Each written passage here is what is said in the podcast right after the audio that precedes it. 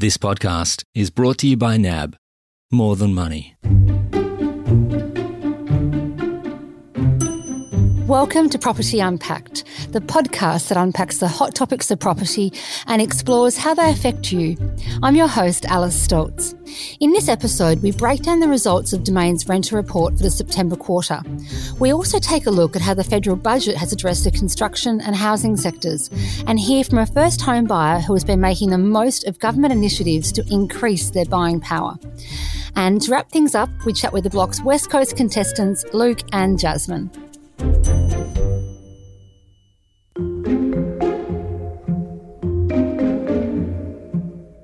Rental markets across the country have been hard hit by the coronavirus pandemic, with asking rents falling earlier this year as properties were vacated and households consolidated amid tougher economic conditions.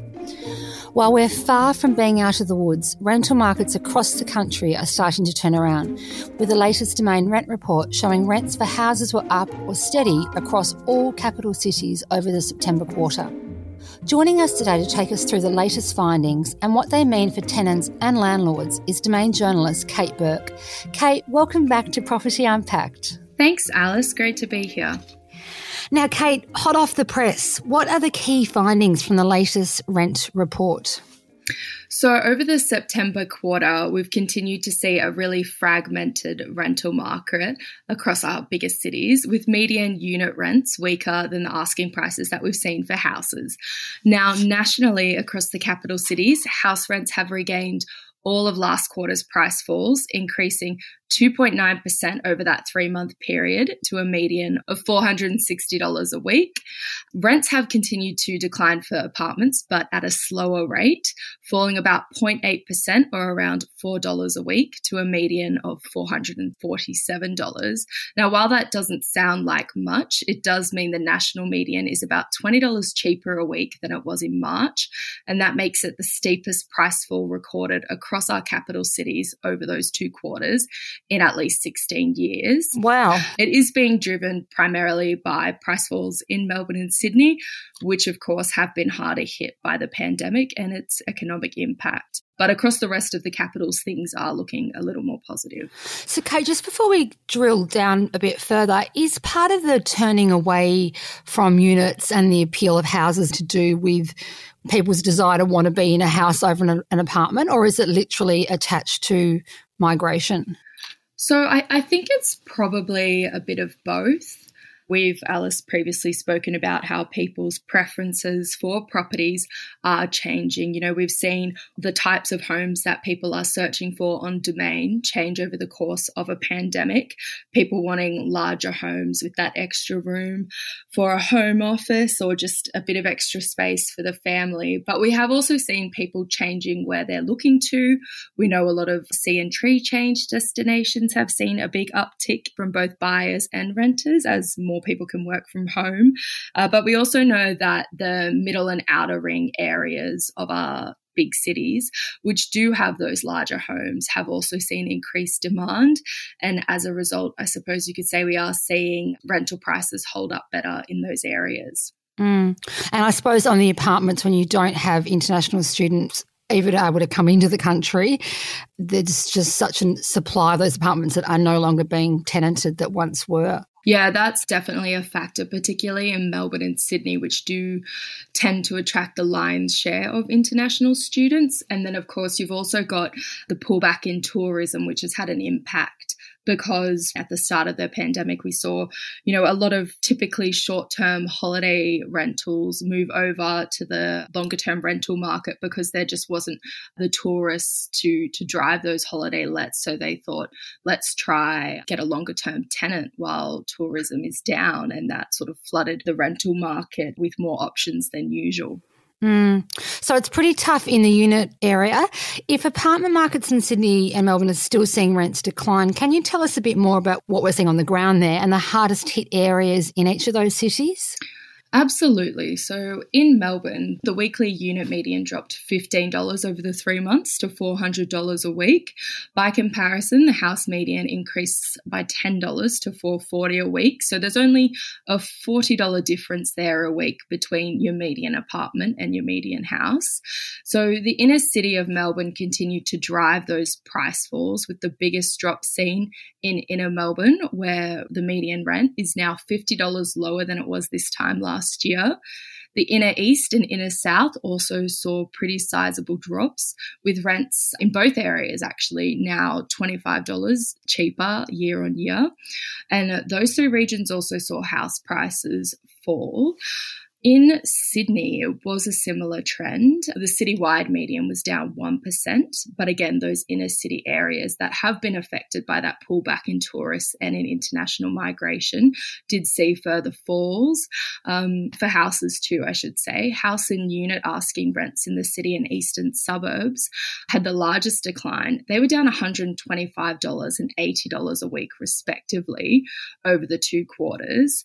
The lower North Shore as well, that was down $70 a week over the two quarters. With tenants there, they're now paying the same amount of rent they were back in 2013, which is obviously quite a drop after, you know, several years of a, of a heated rental market.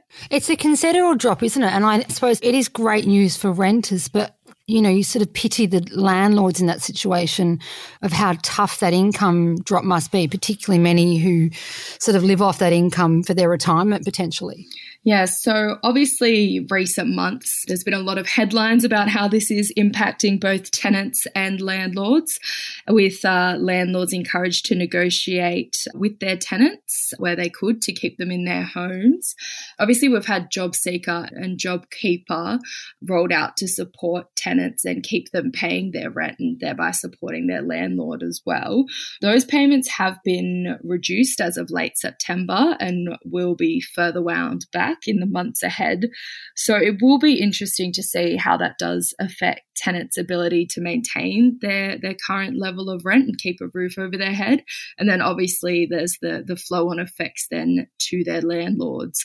Some of who do obviously rely on on that income to make ends meet on their own. But there are also across the different states things like uh, land tax waivers and other measures to try uh, to support them, even if it is a limited amount of support where they can.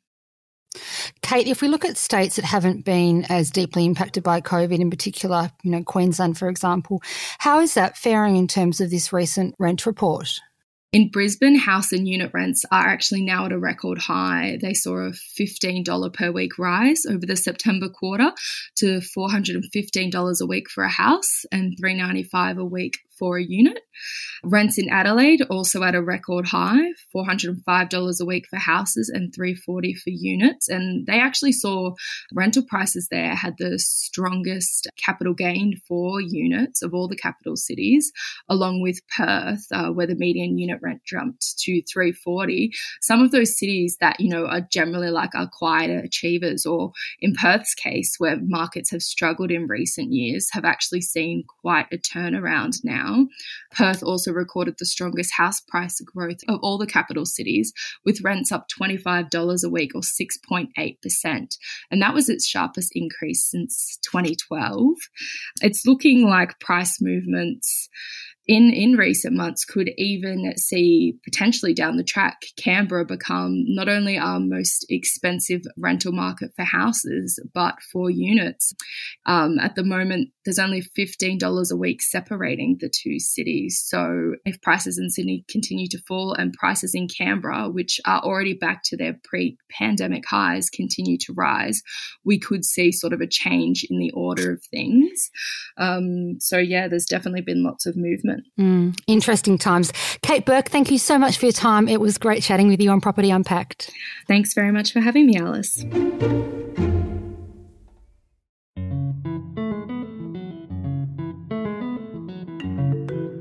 Last week, Treasurer Josh Frydenberg handed down the long awaited federal budget, unveiling the government's bid to try to jolt the economy out of a recession.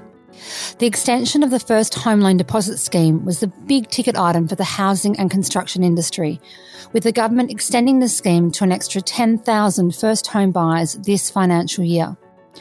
Property price caps were also lifted for new homes, meaning that in Sydney, a new property worth up to $950,000 would be eligible for the scheme.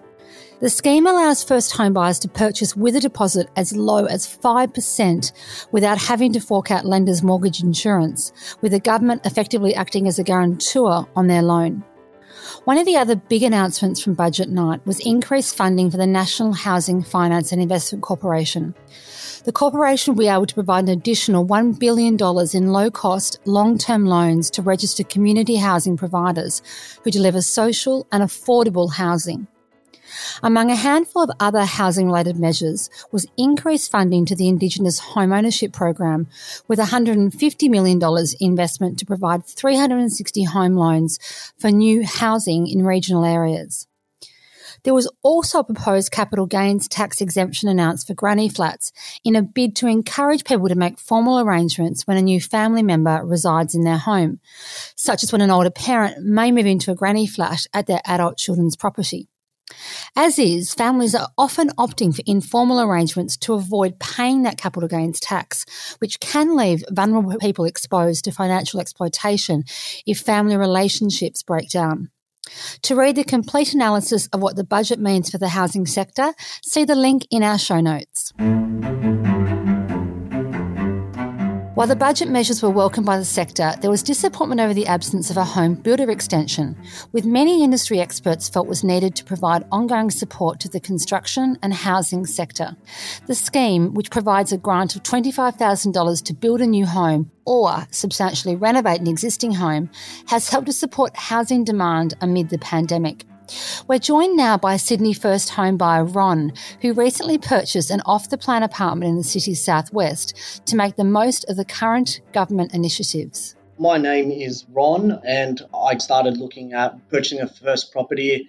I've been looking for a few years, but it's kind of been a situation where I've put money elsewhere into other investments. So even though this is a principal place of residence, I'm looking at it for investment down the track. But I thought, given with what's happened at the moment in regards to you know everyone staying at home and with COVID, I guess this was a perfect opportunity for me to save up a lot of money and use the government incentives to purchase my first home. I was potentially looking at buying next year, and then in about February, that's when you know the coronavirus pandemic hit. And I'm self-employed, so I work in financial services. So at the time that coronavirus hit, I didn't know how my business would cope with it, but if anything, a lot of revenue started coming in because I think a lot of people started worrying about their finances. So, you know, I started getting more clients. So as a result, my income went up. So it really kind of pushed forward my property purchase because for me, the way I tell clients or friends or family is that if your situation allows you from a cash flow point of view to make a purchase then you know that should be the first thing that you're looking at so for me it was the cash flow was there the opportunity was there so I went down the path of purchasing with a company like Colliers where it was off the plan purchase as opposed to building a, a property for myself. And I was just happy with the off the plan purchase. So I looked at, you know, a suburb that is an existing suburb, has uh, opportunity down the track if I want to use it as an investment property, and also close to the shopping centre, close to the M5, and not too concentrated with other investment properties in that area as well. So I did a lot of research before I came to that. I looked at surrounding areas in the southwest and then kind of started narrowing it down of where I wanted to eventually live or build. I work in financial services myself, so I was quite aware of all the incentives. I was trying to package as much of the incentives as possible when I made the first purchase. I was able to get the home builder grant, the stamp duty concession. I wasn't eligible for the first home owners grant, and looking at potentially getting the homeowner deposit scheme when the build finalises next year. So by my calculations, it should be about fifty to sixty thousand dollars in savings. So I, I, think anyone should definitely look at the incentives to see if they're eligible. But at the same time, I think it's still making sure that you're able to, you know, save up a deposit on your own. Legislation changes all the time so quickly. A lot of announcements come out that you know might not make it to legislation. So it's always good to you know, sit down with a professional, I think, and then and work for what's right for you.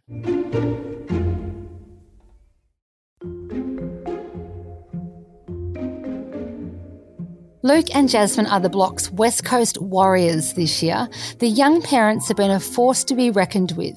They recently scored full points for their second bedroom and ensuite and made it very hard for the judges to pick a winner of Kitchen Week. This week, they join us to chat about their time on the show and how they're gearing up for auction day, which is fast approaching. Luke and Jasmine, welcome to Property Unpacked. Good morning, Good morning. Alice. It's so great to speak with you, and I'm loving watching how your style really does evolve and to see that wonderful continuity that you've really built up throughout your whole property. How is it for you guys watching it back in real time now? Alice, I'm not going to lie, it's hard watching it back. I never actually thought that watching the show would be harder than actually being on the show. But at the same time, it's nice, you know, that we get to reveal our rooms week by week and take the viewers along on the journey with us. And it's nice because I think everyone's starting to see that having a cohesive house was the number one priority for us. Mm. So, how did the idea to apply for the show come about? Pretty much every year since 2012 I've been saying come on Jasmine let's let's put our application in. From when we were renting in a um a pre 1910 uh, shack in, in the middle of the city where we you know had no renovation experience we um we did our video at a rental and, and would say, oh, we changed It was a this laugh. It was terrible. It was so terrible. And and so, what was it about this year that you think made you you successful? we put all our eggs in our basket three years ago, and and we got so close to the Elsternwick series, and we got flown over for a challenge, and we went up against Ronnie in Georgia. And then, And then- this year, we were kind of just doing life in a very normal way, as you do with two kids, quite busy. And then we got actually contacted and strongly encourage that it would be a great idea if we applied. Once you apply, they you, you build up a relationship, and I guess you know the casting agent never quite forgets you, and sometimes it just has to be the right time for you. And we're glad we did. Yeah. Um, so, guys, what is your property journey up until being on the show? Tell me about your renovation experience and, and properties that you purchased, or you said you've lived in some tragic rentals. Tell me about your housing situation since you've been together. Um. Well, we've been together such a long time, so you know, but 16 years. Yeah, so we've gone from living with our parents and then we've lived in a share house with lots of people in London. And then when we came back to Perth, we've rented a couple of properties. And then just before we had our little girl Lola, we purchased our first home. I refer to it as our lovely brown house. Um, you know, it's a 1986 beauty in the suburbs here in Perth. And we've just been slowly renovating that one. That's actually, yeah, just our first home. And, and when you say brown house, Jasmine, is, is, is it brown brick? Is that why you say Yes, brown? brown brick. You know, Okay. just very simple design, nothing sort of flash. You know, Yeah. just a, a wonderful house to be our first home and renovate together. Mm. Guys, where are you now in terms of creating your dream home? Like you've got your 80s brick that you're in now, you've got this amazing experience on the block restoring an old Melburnian gem. What would your dream house be now if I gave you a blank check to go and do that? Oh, blank check. I would say we would probably build only because we would want to live along the coast. So unfortunately, you know, you can't exactly pick up a 1910 weatherboard home and plopper and on the front of the coast. She wouldn't fare too well, I don't know. So I guess we would probably build somewhere where we can take the kids to the beach. That would be ideal, wouldn't it? Just walking Yeah. along the beach with the In a kids, nice you know. modern modern shape. A, um, But it's funny, I would still take some of the traditional elements, you know, like I like the idea of the white cladding. I like the idea of it having a bit of a coastal feel. I like the idea of there being, you know, perhaps some um, some timber features in there. I think we would take some of the things we've done on the block and still put them in. Mm. I'm going to get to the pointy end of our conversation before we wrap up. How are you feeling about auction day and um, and knowing that Melbourne is slowly coming out of that, you know, this very tough lockdown and the market is sort of uncertain at the moment, but we are feeling quite optimistic. How are you guys feeling about it from afar? hmm, if you'd asked me when we just wrapped up the block, we'd be worried. But um, as time goes on, we, we've just got faith in Harley from Buxton, and they're working tirelessly around the clock for us. And yeah, we're really positive. Yeah, I guess um, you know, the thing is is we're just hoping that there's some sort of a, a little mini boom. And then also I guess everyone's sort of been in lockdown in their homes. And I guess never more than before has home been important. You know, having a place to work from home, having a, a place that's just got all of the bells and whistles. So perhaps it's a time that people are thinking about relocating because they know that they need a little bit more from their home. And we're just hoping that, you know, the five houses on offer in Brighton are going to fill that need for someone. Especially us. We're looking forward to hopefully having as normal an auction day as what we can do, but um, we just we just can't wait to hopefully deliver some fantastic results for you in a couple of months' time. Yeah, fingers crossed. Yeah, it's been a very turbulent ride, and we're just hoping that you know it all pays off on, on auction day for everyone, all yeah, five houses. Yeah, we couldn't have done it without Domain. Luke and Jasmine, thank you both so much for talking to me at very early your time this morning. I really appreciate it and um, look forward to seeing you both in the flesh very soon, I hope. Thank you. That would be lovely, Alice. Alice. Take care. Stay safe. Well, that's it for this episode. If you have a story you'd like to share with us, or we could perhaps help answer a question, drop us a note at propertyunpacked at domain.com.au. Talk to you next week. This podcast is brought to you by NAB, More Than Money.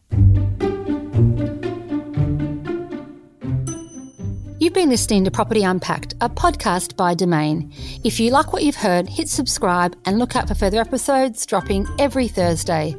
This episode was produced by Adrian Lowe, Kate Burke, and Danielle Giannopoulos. It was edited and mixed by Dan McHugh. For more property news, advice, and market insights, head to domain.com.au.